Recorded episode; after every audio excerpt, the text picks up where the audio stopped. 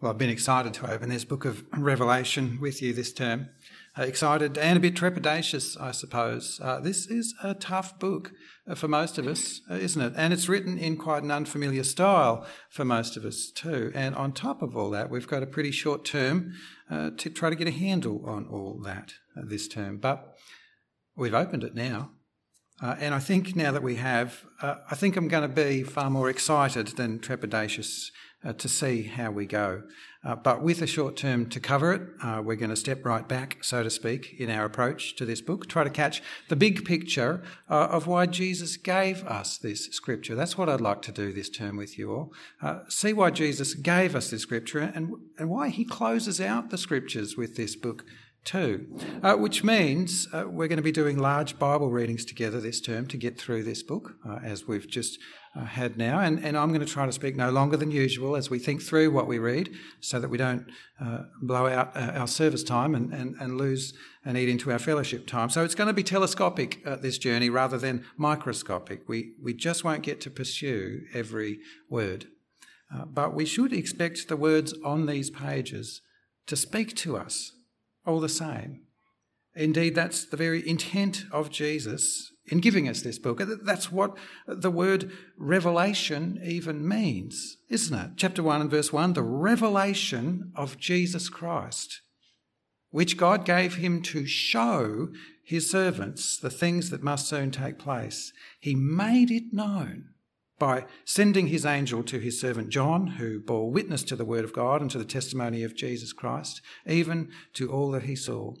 Blessed is the one who reads aloud the words of this prophecy, and blessed are those who hear and who keep what is written in it, for the time is near. God has something to say to us in this book, something He wants to show us in this book, something He wants to make known to us. The word under revelation means exactly that. And the word under Revelation, by the way, is, is apocalypse. Uh, you may have heard it. Some of your translations today might be calling it that at the top of the page. Uh, you might have heard that word apocalypse and you might have been unsettled by that word apocalypse. Uh, and probably so, because the way that that word is used in our culture today is uh, quite an unsettling thought. But the original meaning of that word is what it means right here in verse 1 to make something known. Uh, not to cover it in mystery. Therefore, we should be careful to understand that as we get underway. Not to cover it in mystery, but to take something that was hidden and make it known. So, our default mindset as we start this journey is it should be that the, that the message of this book is going to be discoverable. Discoverable, not, not cryptic or, or locked away from us. So, too, we should be uh, aware that the, that the making known in verse 3 is found here in this book. It's not some kind of partial truth, it's some kind of, uh, you know, fragment of, of code or something that we can hold up and try to find sense out there somewhere. No, the opening words give this to us. This is the apocalypse of Jesus Christ, which he gave to his servants which is us, by the way, plain old ordinary folks who follow and love Jesus. He gave us this scripture so that we may know at some level what he wants us to know. Uh, he's going to make it known about what's to come. We should be excited as we set out onto this journey. Uh, let's uh, size up this apocalypse of Jesus then before we uh, do begin. As we've just read, uh, or had read for us, uh, thank you, uh, the Apostle John receives a vision of Jesus in chapter 1 there, who gives John seven messages for seven churches spread across chapters 2 and 3. what then follows in the rest of the book, if you haven't been here before, are various visions of things to come that Jesus calls John up into heaven to see uh, if we just sneak uh, into next week's scripture by just one verse, have a look at chapter 4 and verse 1. Uh, After this I looked, John says, and behold, a door standing open in heaven. And the first voice which I had heard speaking to me like a trumpet said, Come up here, and I will show you what must take place after this. And that's the book. There are letters written to churches up to chapter 3, and then there are visions of the future uh, from chapter 4 all the way through chapter 22. And those visions that come, that we'll see in later weeks, are in picture language, uh, like the vision of Jesus in chapter 1. Picture language that's going to run all the way through the book uh, as of next week. A bit like our dreams, that kind of uh, picture language. And so the details in there are very intriguing. But we won't get time to study uh, all of those details. Rather, as I say, we'll have to try to step back and catch the big basic picture, the, the, the big point that Jesus is wanting John to see. Uh, but in terms of making sense of, of anything in the book, uh, I want to first suggest one thing that the visions that John is going to receive in chapters 4 through 22 are not somehow disconnected from or, or irrelevant to the letters to these seven churches that John receives in chapters 1 through 3. Uh, and vice versa, I think we should probably also say. Uh, both parts of the book belong and fit together.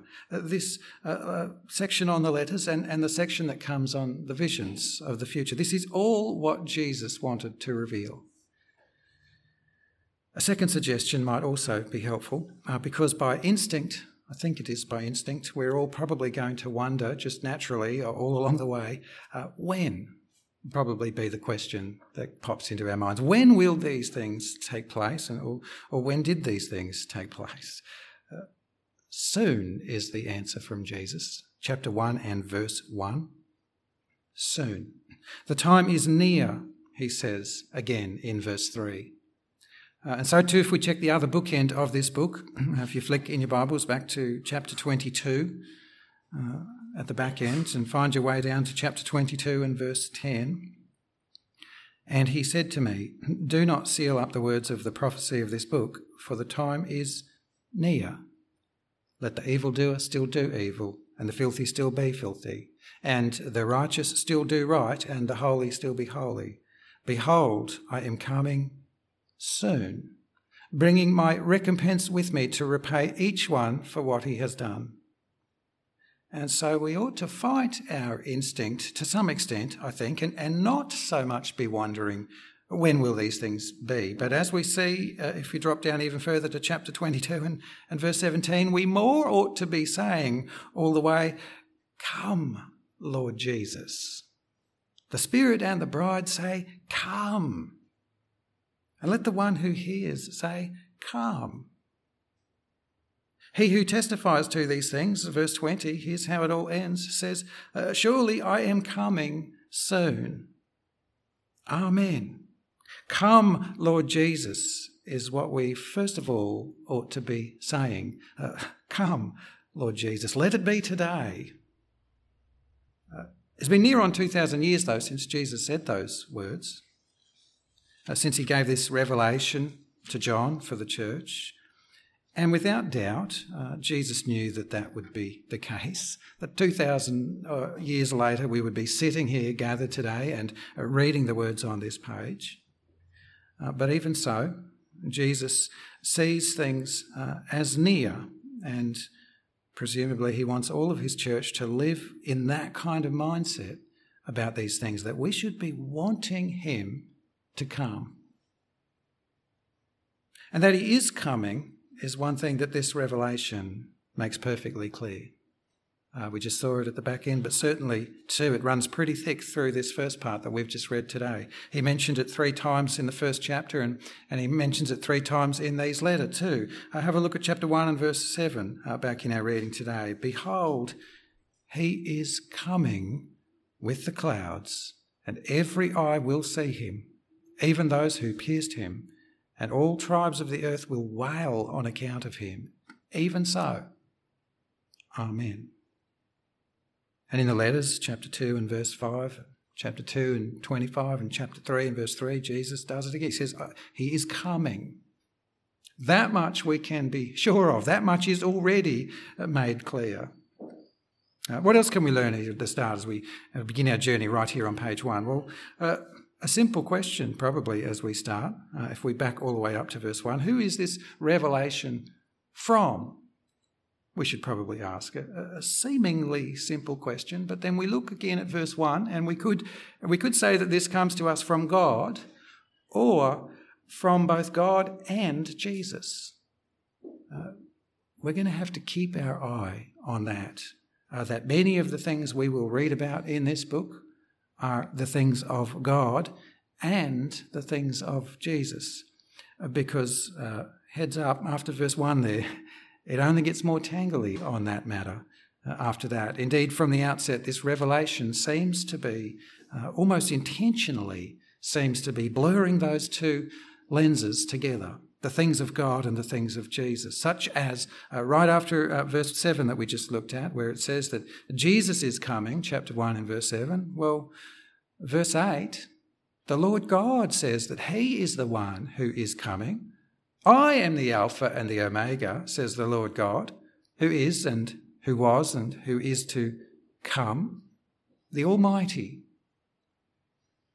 And So, too, in that verse, Alpha and Omega, uh, well, that's the first and the last letters of the Greek alphabet in which this revelation was written. But there too, Jesus calls himself the first and the last down in verse 17. Uh, when I saw him, uh, Jesus, that is, the Son of Man, John says, when I saw Jesus, I fell at his feet as though dead. But he laid his right hand on me, saying, Fear not. I am the first and the last. Uh, so the book is already here in chapter 1 getting blurred on this. Is God the Alpha and the Omega, the first and the last, or, or is Jesus? Is it chapter 1 and verse 8, or is it chapter 1 and verse 17? I mean, that repeated language just, it, it can't just be an oversight, can it? Uh, is Revelation trying to obscure something here after all? Or make something clear? Let's zoom in a bit uh, on this question. Verse 4, uh, as to who this scripture comes from, because it does get a bit more developed uh, than that, uh, what we saw in verse 1. John to the seven churches that are in Asia. There's a human vehicle and the human destination in all of this, but here's who it's from. Grace to you and peace from him who is and who was and who is to come, and from the seven spirits who are before his throne and from Jesus Christ, the faithful witness, the firstborn of the dead and the ruler of kings on earth.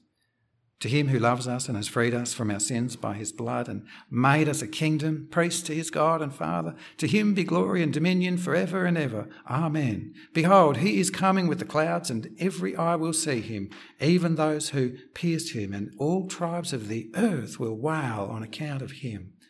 Even so, Amen. I mean, the last half of that most of those two paragraphs, verse 5 all the way through verse 7, is obviously talking about Jesus. Uh, and we've thought a, a moment ago about him who was and is and is to come in verse 4 at the start of that block there. Uh, but who are these seven spirits before the throne in verse 4b? From whom this grace and peace also comes to us. There's a lot of sevens in Revelation, by the way, uh, if you haven't opened this book before. Seven churches and seven spirits already flagged in the opening verses. Uh, but there are seals and trumpets and bowls of plagues in sevens, all still to come. Uh, the number seven in Scripture represents completeness, uh, totality, uh, perfection. Uh, after Genesis 1 and the days of creation, and God stood, stood back on day seven and said, Everything is very good. and as for these seven spirits, well, we may not be able to know for sure, I suppose. Uh, but there may be an answer in, in that most of what John sees in this book uh, expands upon the pictures that earlier prophets had earlier seen.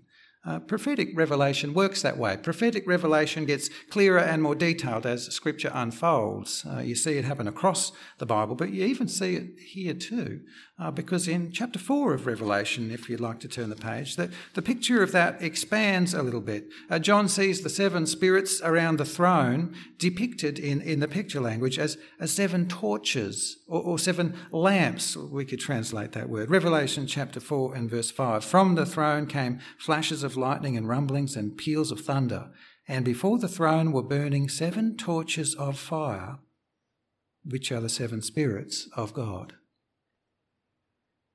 Which, in briefer detail, the Old Testament prophet Zechariah had also seen It's on page 794 of these Bibles if you're keen. It's in Zechariah chapter 4, which is some 500 or so years before the Apostle John sees this here. The prophet Zechariah had seen a vision of a golden lampstand with, with seven lamps on top of it, seven uh, burning torches, we could say. And, and when he didn't know what that vision might mean, the angel explained it to him in Zechariah 4, verse 6. This is the word of the Lord to Zerubbabel, not by might nor by power, but by my spirit, says the Lord of hosts. The seven lamps in, in Zechariah chapter 4 represented the one Spirit of God. And what John sees here in chapter 1 and chapter 4 of Revelation is, is so similar to that vision that Zechariah saw that it's hard to doubt that it's, that it's just a fuller or, or, or fleshed out picture of what Zechariah had once seen. Uh, and so perhaps that's what's being conveyed here in the book of Revelation at the start of this book. That with seven, as it does in Scripture, signifying completeness, uh, what we've got here is a way of presenting the Spirit of God as perfectly complete, perfectly capable, therefore, of, of ministering to these seven churches. He does have seven messages for those seven churches, as we shall see. So, is that all this means? that the one Spirit who guides the churches has grace and peace, verse 4, he has grace and peace for them all. Uh, and I guess while we're on it, we should probably ask a question too around that number seven. Perhaps the seven actual churches in the region of Asia at the day uh, and time John receives all this, perhaps they represent the whole, the complete, the uh, church of Jesus. But park that thought for just a, a moment while we, while we focus on these spirits in verse 4. Or spirit, as it may well be. If it was as simple as that, then what we would have there in verses 4 to 7 of Revelation chapter 1, as this book opens out, well, what we would have in terms of, well, who all this is from, what we would have would be a glorious way of capturing the grace and the peace that comes to us from the three person, one substance God, Father, Son, and Holy Spirit. Is there, is the question for you today, is there a threeness in verses 4 through 7? Grace to you and peace from him who is and who was and who is to come, and from the seven spirits who are before his throne, and from Jesus Christ, the faithful witness firstborn of the dead and the ruler of kings on earth. And yet, is there a oneness of those three? In verse 8, I am the Alpha and the Omega, says the Lord God, who is and who was and who is to come, the Almighty. Right from the get go in this book, we're going to have to wrestle with that. We're being forced to engage with this God, Jesus, and the seven spirits, or, or, Spirit, and the connection between them because it just continues through the book. Take the appearance of Jesus. In the vision John sees in verses 13 to 15, the appearance of the Son of Man. The Son of Man language, of course, comes from Daniel chapter 7 when he received visions. Uh, and verse 13 to 15 says this In the midst of the lampstands, one like a Son of Man, clothed with a long robe and with a golden sash around his chest. The hairs of his head were white, like white wool, like snow his eyes were like a flame of fire, his feet like burnished bronze refined in a furnace, and his voice was like the roar of many waters. That description of, of Jesus, the Son of Man, well, that comes from Daniel chapter 7, but that part of Daniel chapter 7 was talking about the Ancient of Days.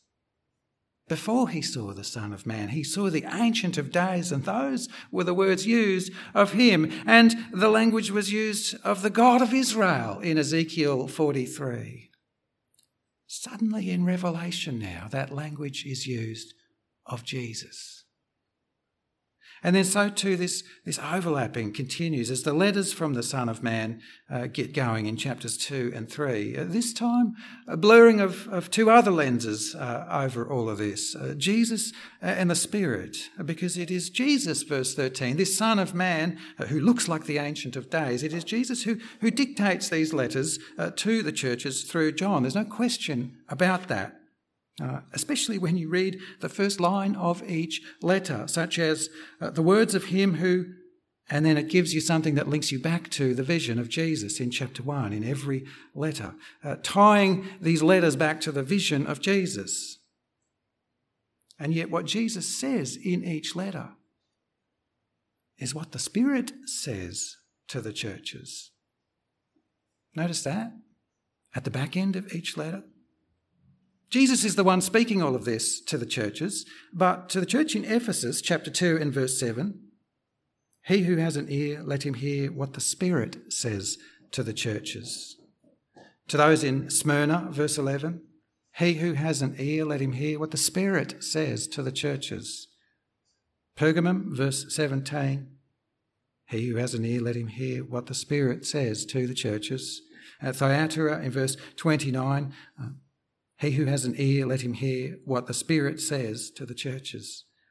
The church in Sardis, as we break into chapter 3 and verse 6, he who has an ear, let him hear what the Spirit says to the churches. Philadelphia 3 and 13. He who has an ear, let him hear what the Spirit says to the churches. And Laodicea, verse 22, that is correct. Uh, you're already there. He who has an ear, let him hear what the Spirit says to the churches. And yet, all of it, to all of them, was what Jesus had said. In every single letter, what Jesus has said is what the Spirit says to the churches. Yes, we're going to have to keep our eye on that. Uh, the book is going to keep tying together uh, Father, Son, and Spirit. We will have to watch that and wrestle with that. But the emphasis, nevertheless, the emphasis as we read through seems to fall mostly for our benefit, I think, upon Jesus. As if that is the part of all this that we need to have made known. Most of chapter 1 was spent on Jesus, wasn't it? So, too, we look through those letters, chapters 2 and 3. It is Jesus who knows. Did you catch that word running through there? It is Jesus who knows everything in his church, all through those letters. Nine times he says it explicitly for only seven churches that Jesus knows what is happening in his church. And implicitly, of course, I mean, that's, that's the basic truth that forms all of these letters so that we don't even need to count. What we need to have made known to us, though, is that yes, Jesus knows. Uh, it is Jesus who will come to his church, he says uh, in a bunch of places there. Chapter 2 and verse 5 and 16 and 25, chapter 3 and 3 and uh, 3 and verse 20. Well, was Jesus who's going to come to his church. And whether it's to uh, help his uh, faithful servants who are going through tough times, or, or whether it's to cast the disobedient unbelievers out of his church, it is Jesus we need to know who will come. And so, too, we might note, uh, as a third point running through there, it's Jesus who gives what his servants long to receive in all this. Uh, the right to the tree of life in chapter 2 and verse 7, the right uh, to the tree of life in the paradise of God, well, Jesus will give us that. The crown of life, verse 10 in the next letter, Jesus will give us. The hidden manna and the white stone, verse 17. Yeah, we'll get those from Jesus. The morning star given to his church in verse 28 will come to us from Jesus. Jesus will seemingly clothe us in white, chapter 3 and verse 5, and keep our names safe in the book of life. He will build us into God's temple, verse 12, right? Write God's name and, and write the name of God's city upon us. He will grant us to sit with him, chapter 3 and verse 21. He will grant us to sit with him on his throne, which, if that isn't enough, is somehow at the same time the throne of God. In all this heavenly imagery, though, our eyes should be falling upon Jesus. It is He who knows who comes, who gives to his church. All of which, to cut a long story short, I suppose, and, and spoiler alert for the whole series in a way, I suppose, but this book uh, of Revelation is about Jesus. This book of Revelation is about Jesus and his church. Uh, let's be sure not to miss that breathtaking forest on account of some weird and wonderful trees that we're going to see in here on our way through. This book is the revelation of Jesus, chapter 1 and verse 1, for his church. Uh, and such that what his church needs and, and needs to know, uh, whatever this book might say is headed uh, our way, what the church of Jesus needs to know and to hold on to above everything else is Jesus. It's his name, did you notice, that we must hold fast to and, and suffer for, even as we, as we read through those letters. It's his name. Uh, it's his word that we must keep and obey. It's him who we must not deny in this world. Uh, it's him who we must come to to buy true gold and to be clothed in true white. And yet, as he does all that, he obviously wants us to be clear as to why. Why we must follow him and pin everything on him. Well, we must do so, friends, because of who he is all the way through these chapters. You see, if we were to go to the other bookend of the whole of Scripture, way back to Genesis chapter 3, well, it was the Lord God who closed our access to the tree of life in paradise. Revelation chapter 2 and verse 7. And Jesus will be the one who restores that access for his people. James chapter 1 verse 12 says that it is God who has promised the crown of life. Revelation 2:10 It's Jesus making that promise. Uh, Deuteronomy chapter 8, it was God who gave his people manna from heaven to eat. Of course it was God, but Revelation 2 and verse 17, it, it is Jesus' manna to give. Uh, Jeremiah chapter 17 and verse 10 It is the Lord God who searches hearts and minds and gives to each according to his works. Revelation 2:23 It's Jesus who will do that. Exodus 32 and 32, and Moses is kind of uh, wrestling with the Lord and wondering whether the Lord God will, um, you know, blot people's names out of his book. And Revelation 3 and verse 5, Jesus claims that sovereignty over our eternal life. Uh, Isaiah 56 and verse 3 and 5, uh, the Lord will build his people into his house and, and give them their names. The Lord will do that. But Revelation 3 and verse 12, and now we see that Jesus is going to fulfill, fulfill that. Proverbs 3:12. This one you might know from our small groups a couple of terms ago. Proverbs 3:12. Those whom the Lord loves. Yahweh, just so we're clear about who we're talking about on all these verses I'm rattling through. Those whom Yahweh loves, he reproves. Revelation chapter 3 and verse 19. It's Jesus. It's Jesus. If we get clear in our hearts and in our minds who Jesus is, you see, we can then be clear in our hearts and our minds about us and, and about what we must do to be on the right side of God and to come on the right side of all these things we're going to be reading through. Of course, we will be safe with Jesus. And so, yes, we must hold fast to him.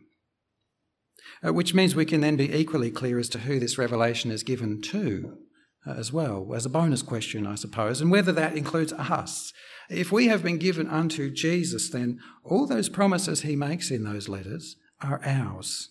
If we are faithful and obedient and trusting and in, enduring to, to, to his word and for his name, then yes, my friends, this revelation is written for you and I. These promises are for those, uh, back in chapter 1 and verse 5, these promises are for those whom Jesus loved and freed from their sins by his blood and made to be a kingdom, priests to his God. If we are of those, then we will also have ears to hear what Jesus and the Spirit says to the churches. Uh, and churches plural, uh, we might notice at the bottom of every single one of those letters. Jesus wants all the churches to hear all the words that he and the Spirit have said. But by way of balance, therefore, of course, the book also will speak to those who haven't come to Jesus yet. And so too, it will also speak to those who won't. Uh, whatever side of that distinction you fall out on at this moment in time, uh, are you at least clear on Jesus as we set out on this journey from these opening chapters? Not just that he is caught up with God and the Spirit as one, but that, but that he is the one building his church. That he hasn't sort of, you know, put his feet up and clocked off, as it were, but, but he is watching over his servants and over all of his servants that he knows everything that is happening in his church, that he knows those who are struggling to hold on to their faith in a difficult world, that he knows those who are going through some awful trial, that he knows those who are proving faithful and obedient to his word, that he knows where things like sexual immorality are in his church, that he knows those who probably think to themselves that they're, that they're doing a good job of secretly holding on to some other god of our culture uh, as well, like Lady Luck in our day, maybe, or, or, or Mother Nature, let's say, that he knows those things, and that he knows those who are gathered but not truly of his church, given to him and, and purchased by his blood, that he knows even what people are teaching in his church and what each of his servants is listening to. Are you clear on where you stand with this Jesus as we set out into this book uh, and how intimately he knows you? Perhaps his apocalypse, his, his revelation, might help make things known to you about you.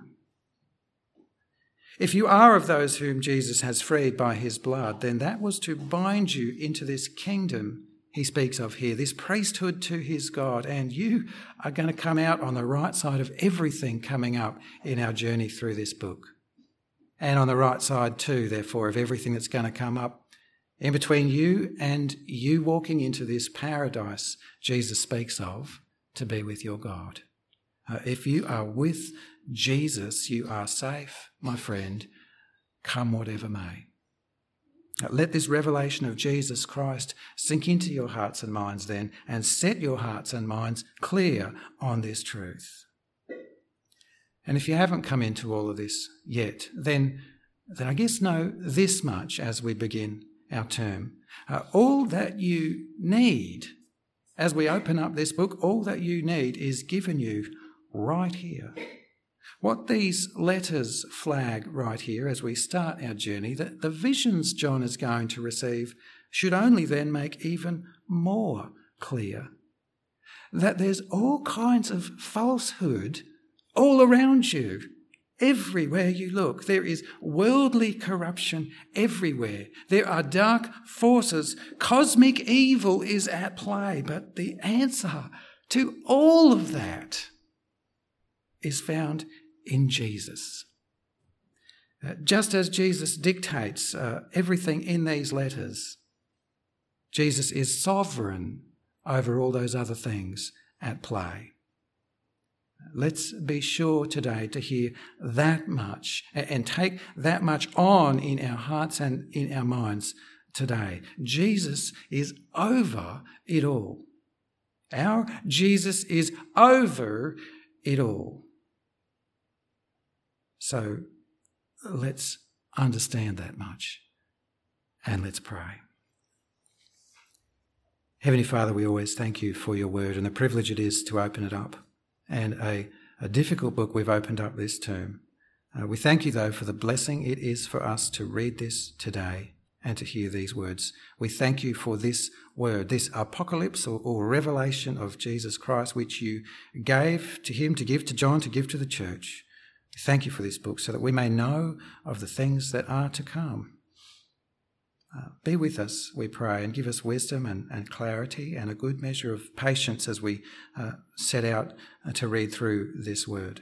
Uh, thank you, though, for what we see here already today that Jesus is the one who will give us uh, all those glorious things that you have always promised in your word, and that, that we therefore are safe with our hopes anchored in Him. Grant us faith, then, we do pray, and, and grant us resilience in our faith, come what may. Uh, we do know, Father, that we are surrounded by all kinds of things. Uh, help us to understand that we are safe in Jesus. Help us to be obedient to Him. Uh, help us to be faithful to Him. Help us to honour His name in everything that we do. And in His name we therefore pray. Amen.